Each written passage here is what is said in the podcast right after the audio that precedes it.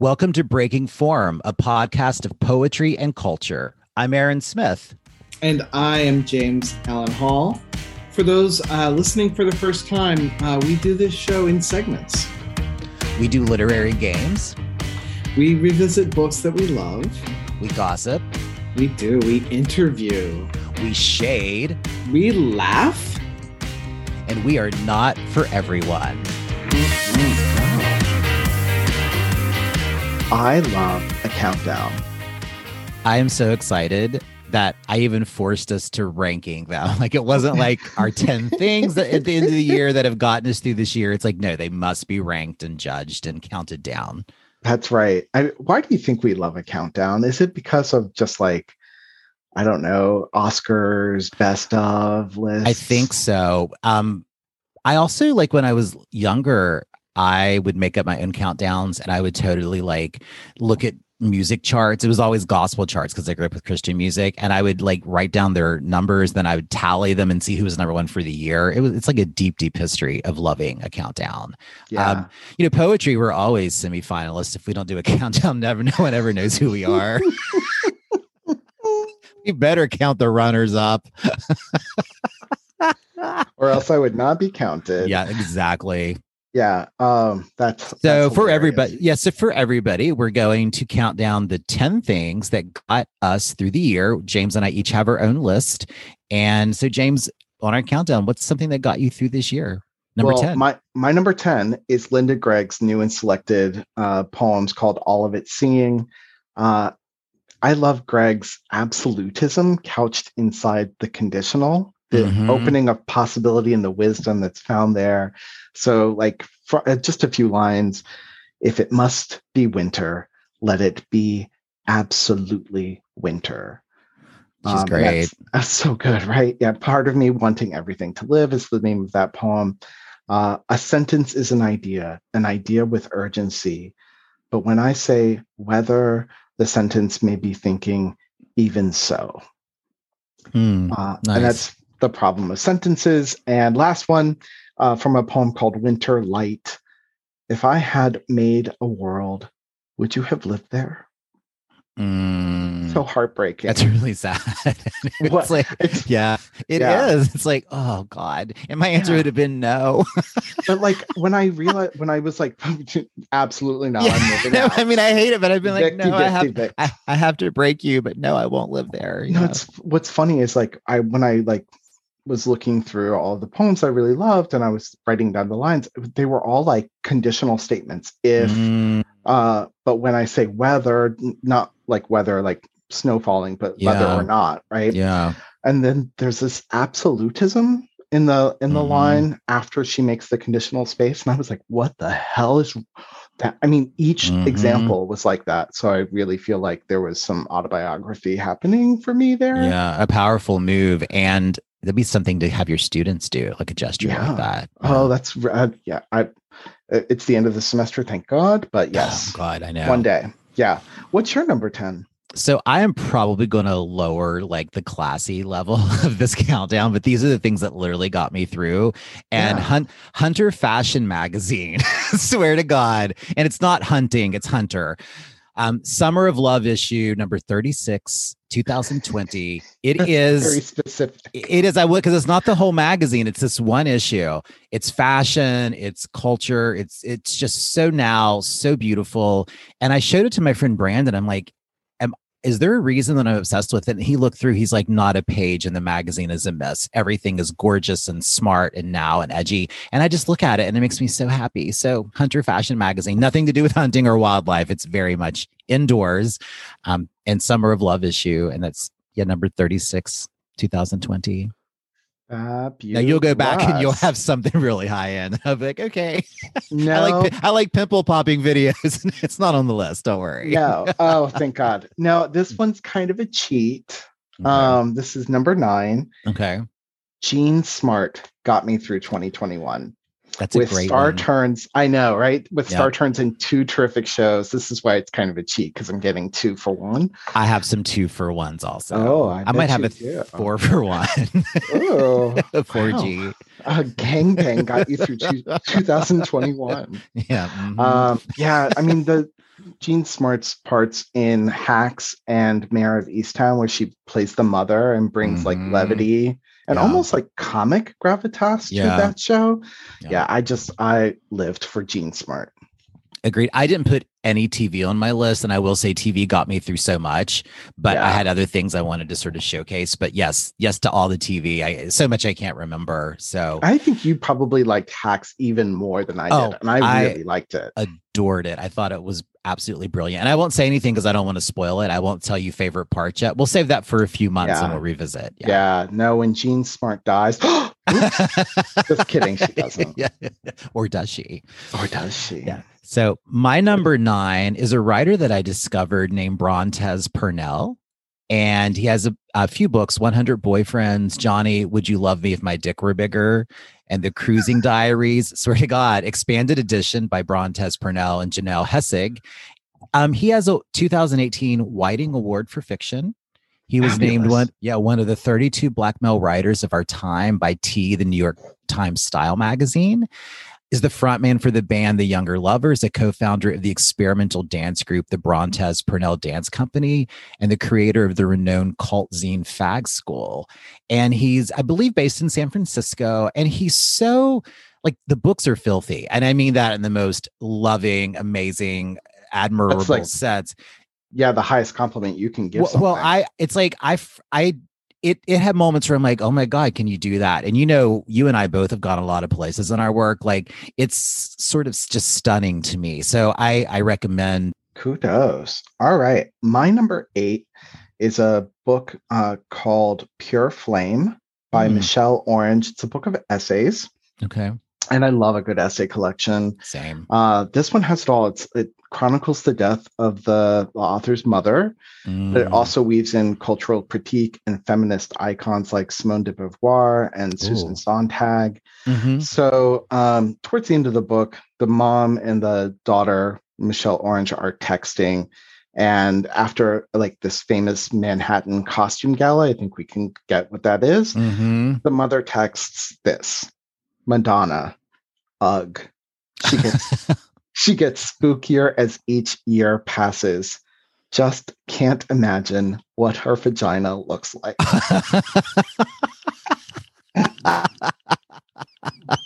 That's amazing.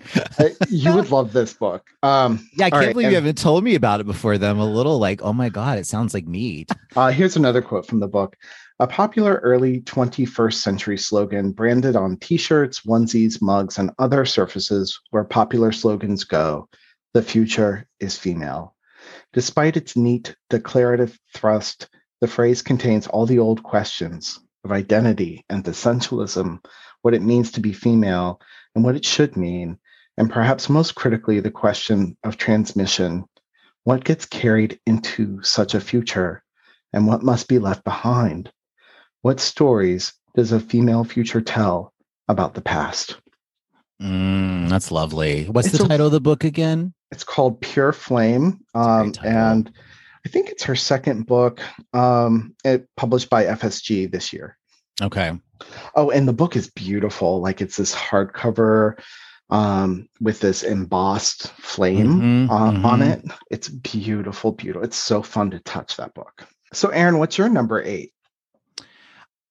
My book is one this will bring um my culture level back up a little bit. It's a book called keats odes a lover's discourse by anahid Nersessian Oh, wow. and it is it's this amazing reading of keats six odes. And it's like a critique of them and a reading of them, but also sort of through a personal narrative and a personal lens.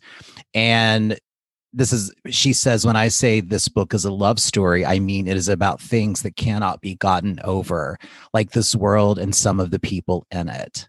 And I just think that's so lovely. And Wow. like her essay on Ode to a Nightingale and particularly Ode to a Grecian Urn are stunning. So uh, she does all the odes, all six of them.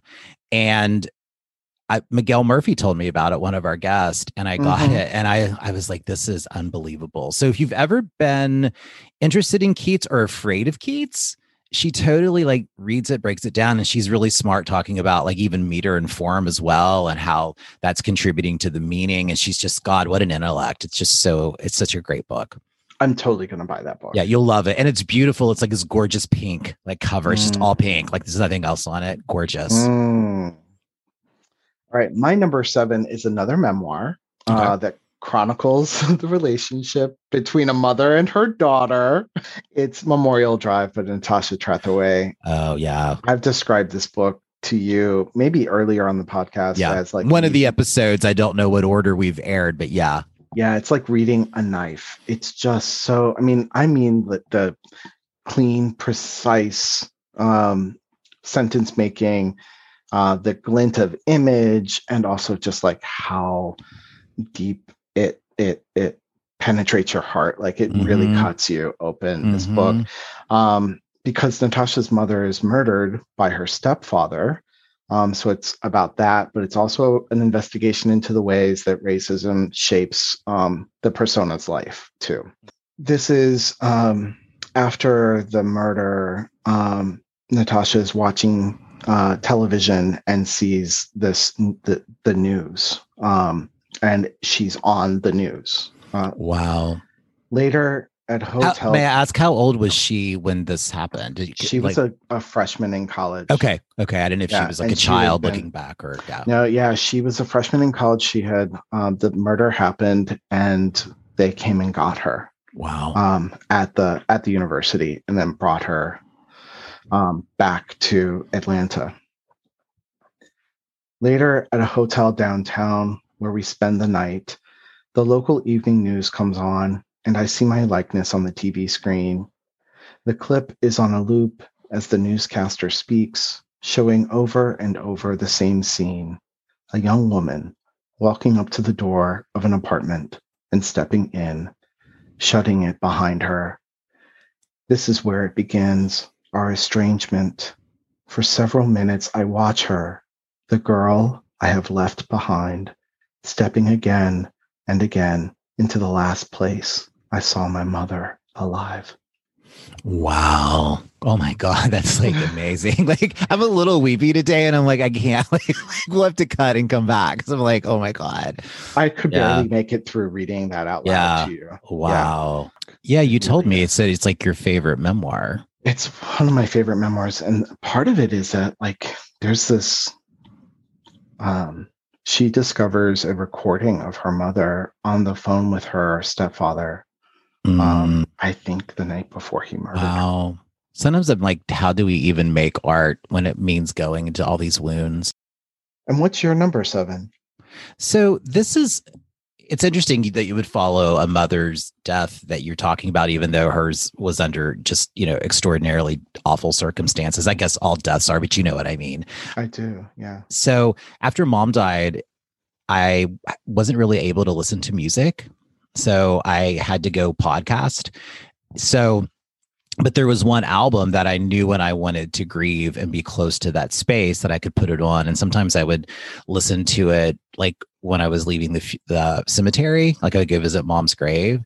And it's Sufjan Stevens' um, album, Carrie and Lowell, and about the death of his mother. And it's just an amazing like the whole thing and it, there's also a live concert i believe you can get. I, i've seen some of it on youtube but i really like honestly i like the recorded version the most. It seems so much more intimate and quiet and the song death with dignity is just just rips me to shreds but it's nice to be to have uh, something a, a artifact you know to, to use. I don't know if that's the right word but an artifact that i can uh, you know commune with and know that someone else is feeling that sort of same thing.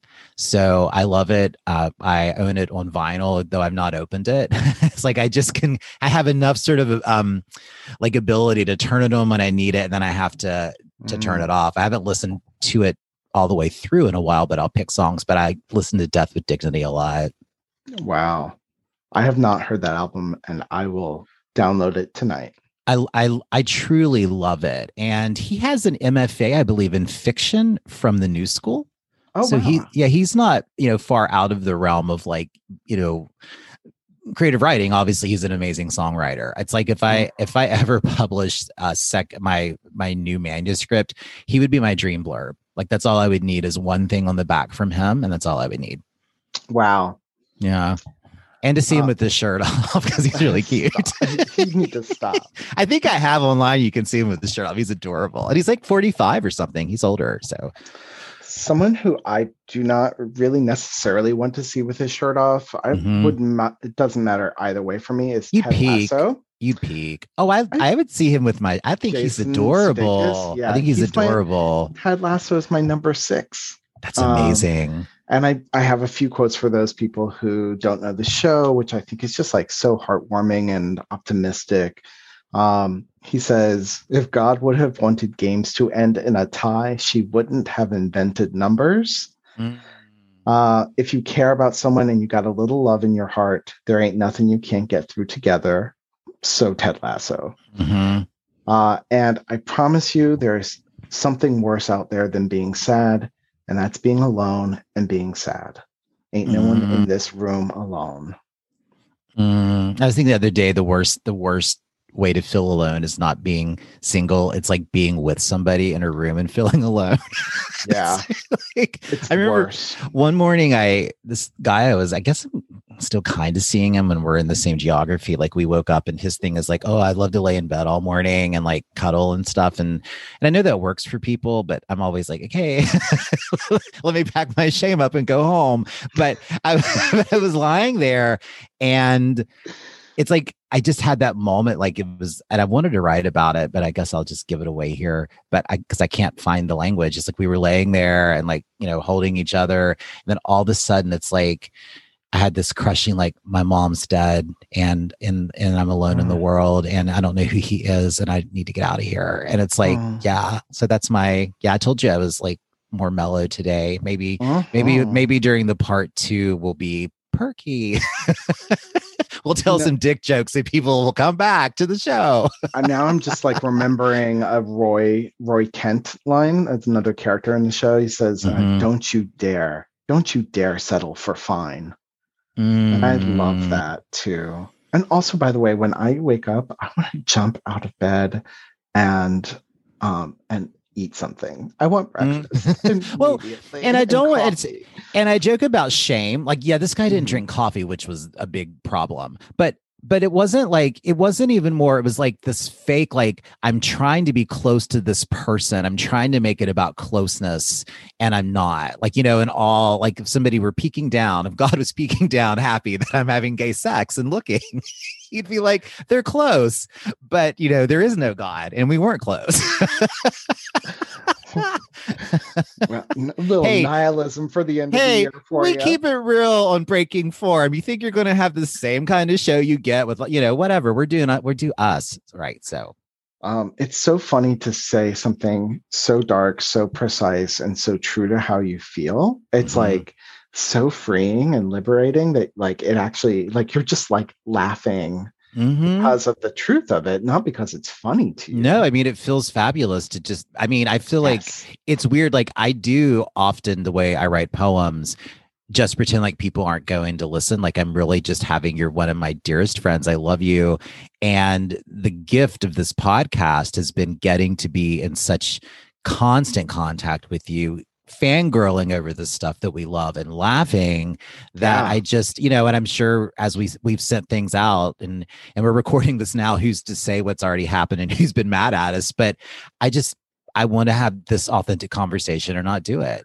Well, I have to tell you, I almost put on the list as my number one this podcast because I feel exactly the same way. This has gotten Yeah. me through 2021. Like Yeah. being able to talk to one of my closest friends Yeah. and kiki and say Mhm. funny things and goodness knows this, none of this is scripted Like, and try and know? try to make well, I mean, it's vulnerable to also Yeah. talk about the things we love, knowing we might sound stupid, knowing Yeah. that someone's like they got it wrong. I mean, but it's like it's like I just want to have that connection with you, and hopefully other people enjoy it. But yeah, I mean, I, I want to go to those spaces and say, and I want to make fuck jokes, and I want to laugh, and I want to be the way that we are, but also talk about hard stuff too. So yeah, exactly. But I did not put it on because I was like, oh, if I do that and Aaron doesn't, then he's going to feel mm, bad. We'll be. It's implied. It's implied. Okay, Present company always. always included. Coolest cats on earth. All right. So that was my number six. How about your number six? So I was able you know, I I was able during the pandemic. I had I've had my job, you know, thankfully, and I was able to take some money that I had because of staying home all the time and not doing anything and buy some art. So there there are like I was looking around. I was going to just mention one, but I thought I'm going to mention all four of these guys. They're um, gay men, and their mm-hmm. art just is totally blows me away. And the first one is Matt Pipes. He's a San Francisco based print printmaker and painter. Um, his work focuses mostly on LGBT experience from the gay male perspective. So I have two of his pieces.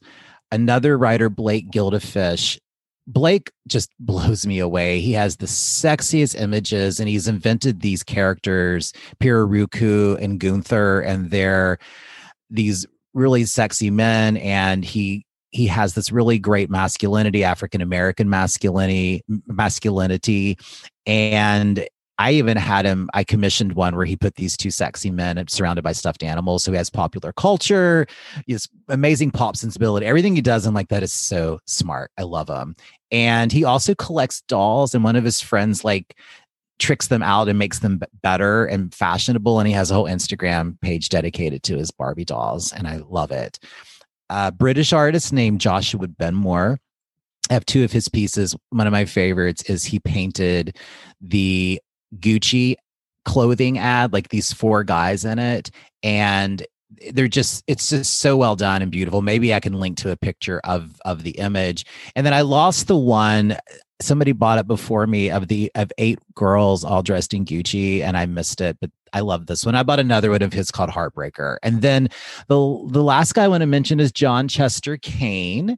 And he says, you know, on his website, um, images emerge from the artist's culturally hybrid world. Patterns from Mexican oilcloth coexist sublimely with Disney characters and visual poems that recall Jean Michel Basquiat and Manuel Ocampo. Homoerotic beauty and queer humor share space with loss and despair, agony with ecstasy, agony, sorry, uh, without ecstasy. And I have one of his called Candylandia, and it's just so sexy. These really sexy men, and it's like they're in Candyland, and it's just really kind of surreal. So I just have them hanging all over my condo and when I'm home, they make me so happy. And I just wanted to give the name out to the of those guys and you know we'll link to them and you know maybe don't buy their work because i'm afraid you'll take a piece that i want. So maybe maybe we won't link to them. Yeah. Selfish. Maybe selfish. we'll beep the names out so no one can grab the pieces that i want. Well, i was just looking them up while you were saying them and what incredible art. Yeah you haven't you have a really impeccable taste you thank like you i i really uh, and sexy, sure, like not a, not afraid of eroticism, but eroticism isn't the point generally. Mm-hmm. Yeah, right? it's and there's it's, humor, right, mm-hmm. too in the in work that you like. Like I have one piece that I bought a while ago, and it's the guy was painting over. Um, he's Ukrainian, and he was painting over Stalin paintings, and Stalin's like a leather guy with a pink mohawk with a Hello Kitties floating around him and a sailor tattoo on his chest. Like I love this sort of like I don't know. I guess I should find a way to articulate my. You you articulated it better than me. That what what I love in art and of Finland meets Hello Kitty. Hey everyone, thanks for listening to the first part of our top 10 things that got us through 2021. We hope you enjoyed and that you'll listen to part two. Aaron, you're laughing at me.